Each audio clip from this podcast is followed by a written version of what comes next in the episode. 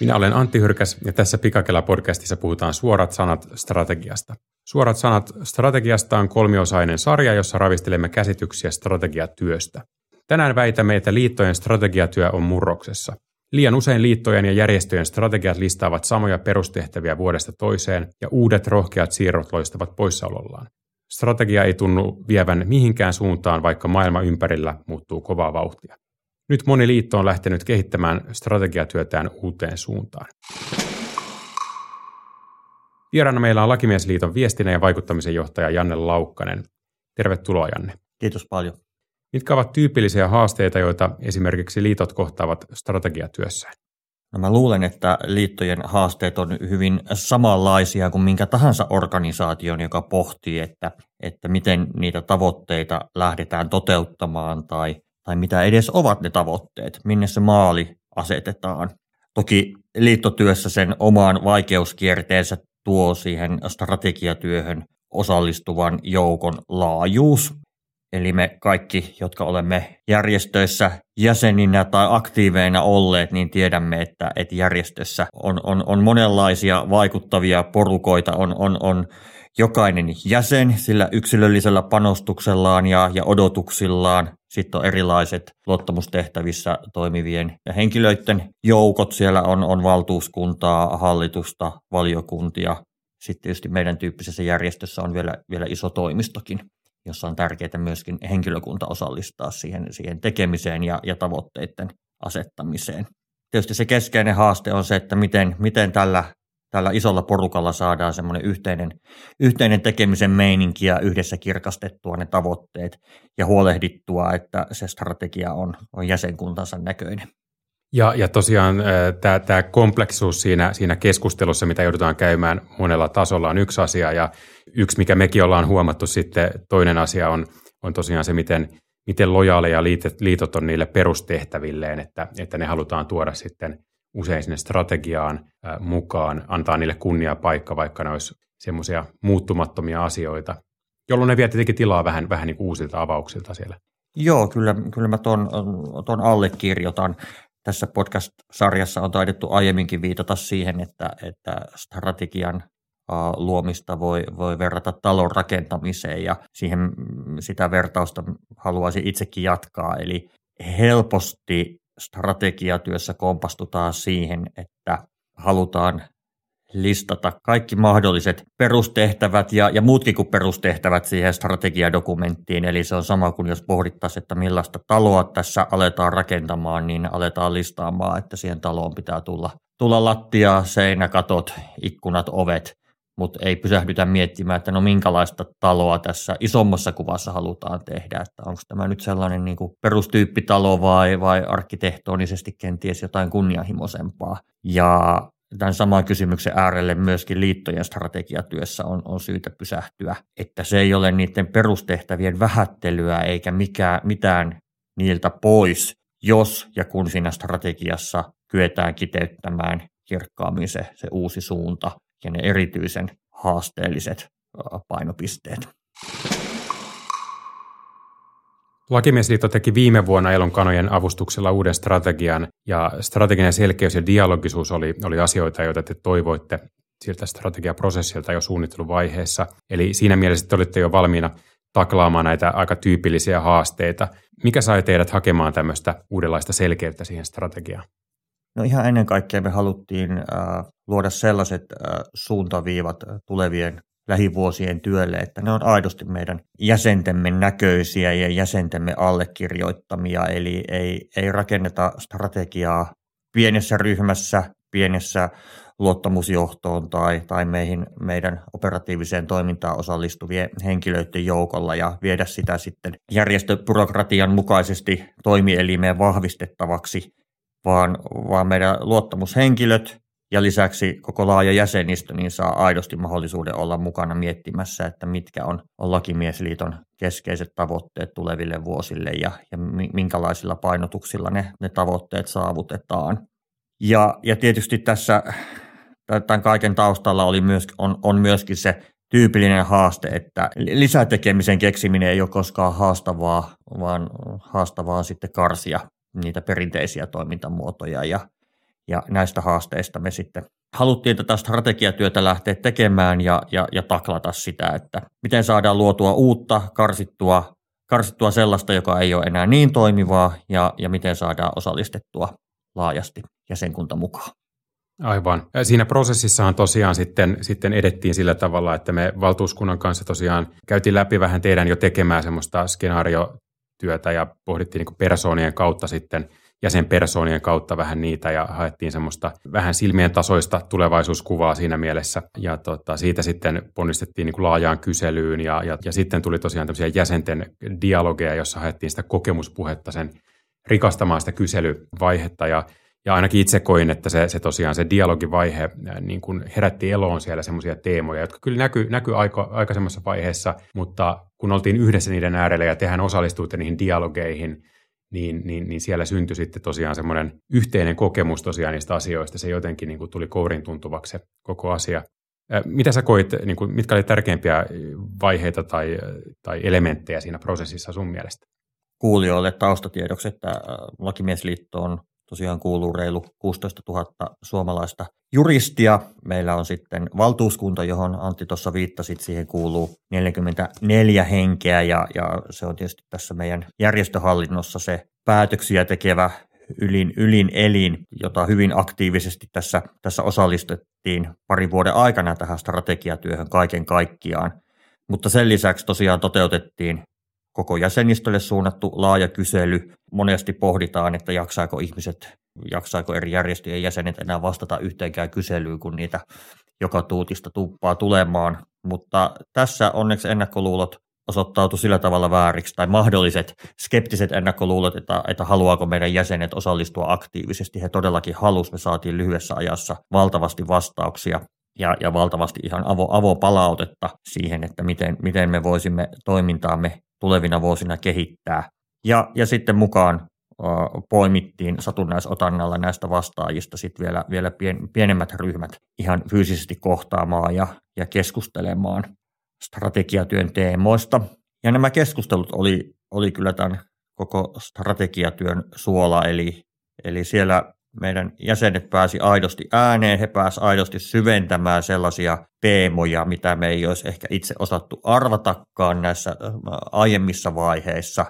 Esimerkkinä voi nostaa sen äh, työelämän ja, ja vapaa-ajan välisen äh, tasapainottomuuden, eli, eli sen, miten ihmiset kamppailee liiallisen työkuorman kanssa ja sen, että miten, miten työ ja, ja muu elämä on on sitten saatavissa tasapainoon keskenään. Tämä ei ollut meille suinkaan niin kuin uusi asia. Se oli noussut meidän toiminnassa esiin vahvasti jo aiemmin ja, ja näissä perinteisemmissä kyselymuodoissa ja, ja keskusteluissa. Mutta sitten kun päästiin näiden, näiden jäsenten kanssa ihan, ihan rauhassa istumaan pienissä työpajoissa, niin, niin se oli hämmentävääkin, miten, miten, miten paljon siitä syntyi, syntyi keskustelua ja, ja miten se sitten antoi rohkeutta selvästi tämmöisen uuden strategisen painopisteen luontiin. Eli että olemme rakentamassa hyvää, hyvää työelämää. Joo, täysin samaa mieltä. Se, se, se mikä siellä kyselyssä nousi tietenkin sellaisena prosenttilukuna, että, että näin moni ihminen niin kokee, että nämä hyvinvoinnin teemat tulee nousemaan. Ja se oli suuri luku tosiaan, että, että, että haluttiin sitä tasapainoa työelämän ja vapaa-ajan välille, mutta, mutta sitten, sitten se tuli tosiaan sillä tavalla niin vahvasti esille se, että, että niin paljon kuin se kuuluukin siihen stereotypiaan, mikä, mikä lakimiehestä on, se, se semmoinen niin kova kuormitus, niin siellä on iso semmoinen niin kuin uusien sukupolvien etenkin edustama joukko, joka jotenkin aktiivisesti haluaa siitä irti. Ja, ja, ja se pitää jollain tavalla niin kuin, niin kuin kohdata ja taklata ja saada, saada niin kuin strategisesti otettua haltuun. Ja, ja siihen hyökättiin sitten tosiaan isosti. Joo, tämä on ihan totta. Ja, ja se varmasti kaikille, kaikille kuulijoillekin tuttu stereotypia on, on ikävän tuttu stereotypia on, on pitkää päivää paiskiva, paiskiva juristi, mutta selväksi kävi, että, että ihmiset haluaa, haluaa tätä stereotypiaa vastaan aiheellisesti taistella ja nostaa esiin sen, sen, sen suurena huolen aiheena. Ja, ja, ja liitolta toivotaan tähän liittyviä niin kuin panostuksia. Liiton toivotaan pitävän tätä teemaa voimakkaasti esillä.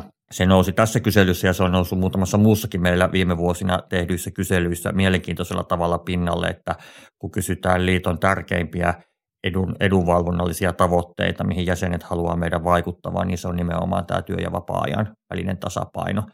Perinteisesti nämä, nämä toiveet on liittynyt aiempina vuosikymmeninä palkkaedunvalvontaan tai, tai työmarkkina-aseman vahvistamiseen. Toki nämä ei ole merkityksettömiä tässäkään ajassa, niitä myöskin toivotaan liitolta, mutta merkittävää on, että, että ykkössijaa pitää tämä työn ja vapaa-ajan välinen tasapaino.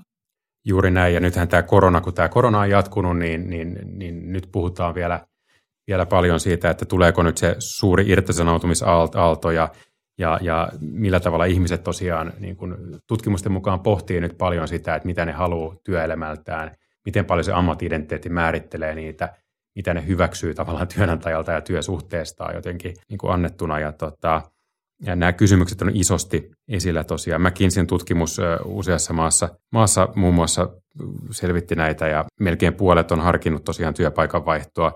Mutta vielä kiinnostavampaa on ollut se, että esimiehet ei useinkaan tiedä, että, että mitkä muuttujat siellä taustalla vaikuttaa, mitkä on just tämmöisiä merkityksellisiä liittyviä asioita, niin kuin se arvostuksen kokemus työpaikalla ja, ja, ja semmoinen joukkoon kuulumisen tunne. Tämmöiset teemat tosiaan, tosiaan on nousussa samaan aikaan, kun kun ihmiset haluaa sitä tasapainoa ja, ja tavallaan niin kuin semmoista tota, tasapainoisempaa elämää ja haluaa niin kuin työnantajan tulevan siinä vastaan. Joo, ja tämä joukkoon kuulumisen tunne on tietysti se, mihin, mihin soisin meidän liittojen mm. pystyvän vastaamaan. Eli samaan aikaan, kun tiedetään hyvin, että, että ammattijärjestöihin kuuluminen ei, ei välttämättä ole samanlainen itsestäänselvyys kuin, kuin aiempina, aiempina vuosikymmeninä, meidän ihmisten identiteetit ja, ja etenkin ammatilliset identiteetit muodostuu hyvin, hyvin moninaisista asioista, mutta mä itse uskon ja, ja, ja tämän strategiatyön perusteella me, me selkeästi nähdään, että meidän, meidän ammattikunnassa ja jäsenkunnassa niin liitolla on, on keskeinen rooli. Halutaan kuulua tähän, tähän omaan, omaan ammatilliseen yhteisöön. Ja tuossa kun viittasit korona-aikaan, niin se on ihan totta, että sehän iski päälle tässä meidän, meidän strategiatyön työ ollessa hyvä, hyvässä vauhdissa ja, ja tietysti se on, on ollut osaltaan vaikuttamassa siihen, että miten näitä strategian tavoitteita on sitten otettu, otettu käytäntöön, mutta kyllä tämä tämmöinen niin työssä jaksamisen ja, ja, ja työ- ja vapaa-ajan väliseen tasapainoon liittyvät haasteet niin ei ole tietysti ollut ajankohtaisia tai eivät voisi olla tämä ajankohtaisempia kuin, kuin juuri, juuri nyt. Meillähän ää, tässä strategiatyössä niin liiton, liiton visioksi määriteltiin, että, että olemme oikeudenmukaisen Suomen onnellisia rakentajia, eli, eli jokaisella meidän, meidän jäsenkuntaan kuuluvalla niin on, on oikeus tehdä sitä yhteiskunnallisesti merkittävää työtä, eli, eli oikeudenmukaisen Suomen, Suomen rakentamista, niin, niin kuitenkin sillä tavoin, että, että, että hän voi hyvin ja, ja on työssään onnellinen, ja, ja se työ ei, ei vie, vie kaikkia voimia, vaan, vaan, vaan pystyy tekemään sitä, sitä mielekkäällä tavalla. Ja miten, minkälaisten painopisteiden avulla tätä tavoitetta halutaan tavoitella, niin, niin se on määritelty niin, että me rakennamme maailman parasta oikeusvaltiota, mutta me rakennamme sitä hyvän työelämän kautta. Meidän jäsenillä on oikeus voida työelämässään hyvin. Ja jotta me voimme heitä näissä tavoitteissa tukea, niin meillä pitää olla paras mahdollinen tieto siitä, että ketä, ketä meidän jäsenet on. Eli me halutaan jatkossa kerätä jäsenistöstä sellaista tietoa, mikä, mikä dataa, mikä aidosti auttaa, auttaa heidän, heidän palvelussaan sitten. Niihin kolmeen painopistealueeseen, niin niihinhän heti strategiavaiheessa tehtiin ne tavoitteet, jotka on vähän niitä onnistumisen mittareita, ja me jatkettiin toki sitten, sitten vähän, vähän suunnittelua siihen, että miten, miten lähdetään viemään sitä käytäntöön, käytäntöön sitä strategiaa juuri näin, että, että tämmöiset painopisteet tietysti tässä podcastissa kuvattuna niin helposti jää, jää, jää vaille sitä konkretiaa, mutta, mutta jokaisen painopisteen alle on, on luotu selkeät konkreettiset tavoitteet, jotka, jotka on sitten myöskin selkeästi mitattavissa. Noista painopistealueista, niin, niin ehkä itselleni ehdottomasti kiinnostavin oli, oli tosiaan se jäsenten ymmärtäminen niin kuin paremman datan avulla – missä tosiaan pohdittiin sitä, sitä merkityksellisyyttä. Ja, ja se aika orgaanisesti nousi siinä, kun, kun tosiaan tehtiin kyselyä ja käytiin niitä dialogeja ja, ja pohdittiin niitä jäsenpersoonia, niin oivallettiin, että hetkinen, että 16 000 jäsentä, niin pelkästään ehkä niiden semmoisten tilastollisten muuttujien ja iän ja toimenkuva ja muun mukaan, niin ei aina päästä, päästä niin kuin kovin syvälle, vaikka avovastauksiakin katsotaan, että, että pitää niin kuin lähteä hakemaan tosiaan sieltä jonkinlaisia semmoisia merkityksellisiä ryhmittymiä tai heimoja, niin kuin me alettiin siinä puhua. Ja siinä ollaan jonkun semmoisen jäljellä, mikä on niin kuin, niin kuin teitäkin isompi murros, voisi sanoa, että, että liittopuolelle tulee semmoinen asiakasymmärrys, ajattelu ja ehkä semmoinen laadullinenkin lähestymistapa pikkuhiljaa. Joo, se, se oli omastakin mielestä hyvin, hyvin merkityksellinen oivallus tässä strategiaprosessin aikana ja, ja tämä niin kuin asiakasymmärryksen mukaan tuominen. Heimohan on terminä sellainen, mitä varmasti tässä meidän prosessissa mukana olevat jossain vaiheessa vähän, vähän alkuvaiheessa kavahtikin, että mistä, mistä heimopuheesta tässä on kyse, mutta, mutta, mutta siitäkin hyvin voimakas yhteisymmärrys löytyy, että, että on löydettävä uusia tapoja miettiä, että, että minkälaisista porukasta, minkälaisista kiinnostuksen kohteista, minkälaisista identiteetin rakennuspuista meidän, meidän jäsenet onkaan kiinnostuneita ja, ja se kaikkein niin kuin perinteisin tapa, tapa ryhmitellä meidänkään jäsenkuntaamme, niin, niin se ei ole menettänyt, menettänyt tyysti merkitystään, mutta siihen, siihen rinnalle kaivataan myöskin niitä uusia oivalluksia, että, että minkälaista porukkaa meidän, meidän jäsenkuntaan kuuluu ja, ja että se nuori 25-vuotias työuransa alussa oleva henkilö voi jakaa hyvin, hyvin samanlaisia kiinnostuksen kohteita kuin, kuin sitten jo hyvin, hyvin paljon pidemmällä työuralla oleva henkilö. Ja, ja, ja, ja näitä, näitä kiinnostuksen kohteita meidän on sitten kyettävä, kyettävä havainnoimaan ja, ja, ja kerättävä lisää tietoa ja, ja hyödynnettävä sitä toiminnassamme meidän näkökulmasta tämä oli kauhean kiinnostava tämä teidän prosessi, koska tässä tuntuu yhdistyvän kolme semmoista tärkeää asiaa, jotka liittojen strategiatyössä on osoittautunut kauhean hedelmällisiksi ja, ja, ja ne, ne ei vain niin aina kaikki toteudu yhdessä strategiaprosessissa, mutta siinä oli se monisuuntainen dialogisuus, missä, missä tosiaan saatiin niin kuin jäsenet, henkilöstö ja valtuuskunta semmoiseen keskusteluun, missä, missä tosiaan ne jollain tavalla niin kuin keskusteli keskenään, vaikka ei niin kuin samanaikaisesti – aikaisesti, kun, kun edettiin siinä prosessissa. Ja sitten oli se aika vahva rohkeus ja kurinalaisuus painopisteiden määrittelyssä, etenkin sitten kun me oltiin, oltiin saatu se, niin kuin, oltu siinä kokemuspuheenkin maailmassa, niin sitten ei ollut enää epäilystä siitä, että nämä on niitä oikeita asioita. Ja, ja, ja, ja se onnistui aika, aika hienosti siinä.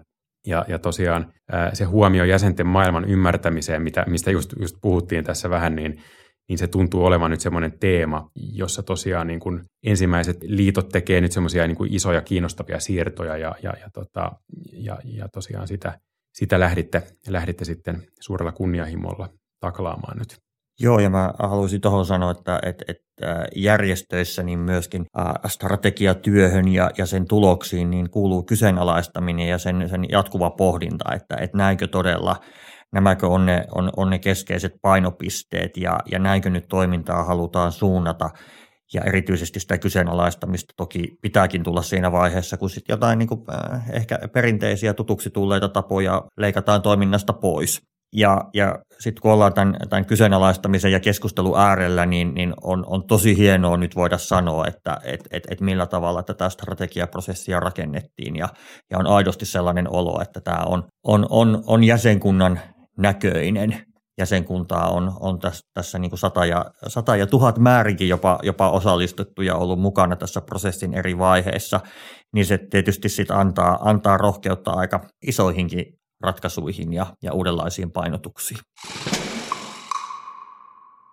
Hei, lopuksi vielä, niin miten sä katsot tätä asiaa, että miksi strategista rohkeutta kaivattaisiin liitolta juuri nyt? Te teette niin kuin oman päätöksenne omista syistänne, mutta koet sä, että tässä hetkessä se on, se on tosiaan semmoinen, semmoinen suunta, johon kaikkien liittojen järjestöjen kannattaisi mennä? No kyllä mä vahvasti näen, että, että tässä ajassa tapahtuu kaikilla rintamilla niin paljon, että et, et vähän, vähän on niitä organisaatioita, jotka voi, voi millään tavalla tuudittautua siihen, että, että kaikki on hyvin näin ja, ja, ja maailma makaa samalla tavalla viiden tai, tai kymmenen vuoden tähtäimellä. Ja, ja siinähän, siitähän strategiatyössä on kyse, että pystytään katsomaan vähän, vähän niiden tämän, tämän päivän ja viikon haasteiden yli. Ja, ja siinä on kyllä niin kuin syytä, syytä ravistella sitä ajatteluaan hyvinkin voimallisesti ja, ja etsiä niitä tapoja, joilla, joilla sit voidaan työtä tehdä tässä muuttuvassa maailmassa – ja, ja löydetään sitten niitä tapoja, että, että strategiatyöhän ei, ei, ei koskaan, koskaan ole voinut olla ja vielä vähemmän tässä ajassa sellaista, että, että nyt tehdään niin kuin kiveen, kiveen hakattuja suunnitelmia ja niitä sitten lähdetään järjepäiväisesti toteuttamaan, vaan pitää olla niin kuin kykyä siihen muutokseen ja, ja joustavuuteen. Ja, ja on oltava niitä tapoja, joilla, joilla sitä niin kuin strategiaa jatkuvasti päivitetään. Ja, ja sitten niin kuin meidänkin tapauksessa, että se, se kommunikaatio jäsenten kanssa ei nyt ajoittunut vaan tähän hetkeen, vaan sitä on tärkeää jatkaa jatkossakin ja löytää siihen niin kuin toimivat, toimivat tavat. Joo, ja, ja, ja jos niin summaan tavallaan sun vastausta just, niin, niin, niin tässä on sellainen paikka, että, että liitoilla ja järjestöillä on mahdollisuus tosiaan löytää vastauksia semmoisiin isoihin kysymyksiin, jotka on niin kuin lävähtynyt meidän eteen ja, ja korostunut etenkin tässä korona-aikana aikana isosti tämä tämmöinen, tämmöinen työelämän merkityksellisyys ja, ja suunta. Niin se on kyllä enemmän mahdollisuus kuin semmoinen negatiivinen haaste, sanoisin. Joo, kyllä mä näen, että, että mekin ollaan suhteessa omaan jäsenkuntaamme sitten sellainen yhdenlainen ankkuri ja, ja, ja tukipilari tässä niin kuin muuttuvassa, muuttuvassa maailmassa ja, ja muuttuvassa työelämässä, missä me emme, emme ole entiseen tapaan niin, niin, niin sit, sitoutuneita tai työpaikat ja, ja toimintaympäristöt vaihtuu hyvin nopeasti niin, niin silloin liitoilla on, on tärkeä paikka olla, olla paitsi ankkuri, ankkuri ja majakka, niin, niin myöskin tähystystorni sit sinne, sinne tulevaan, luoda sitä näkemystä. Meidän tapauksessa ammattikunnan sisällä järjestöjä ja organisaatioita on toki monenlaisia. Meillä se viiteryhmä on meidän, meidän ammattikunta. Kiitos Janne. Kiitos paljon. Thank you.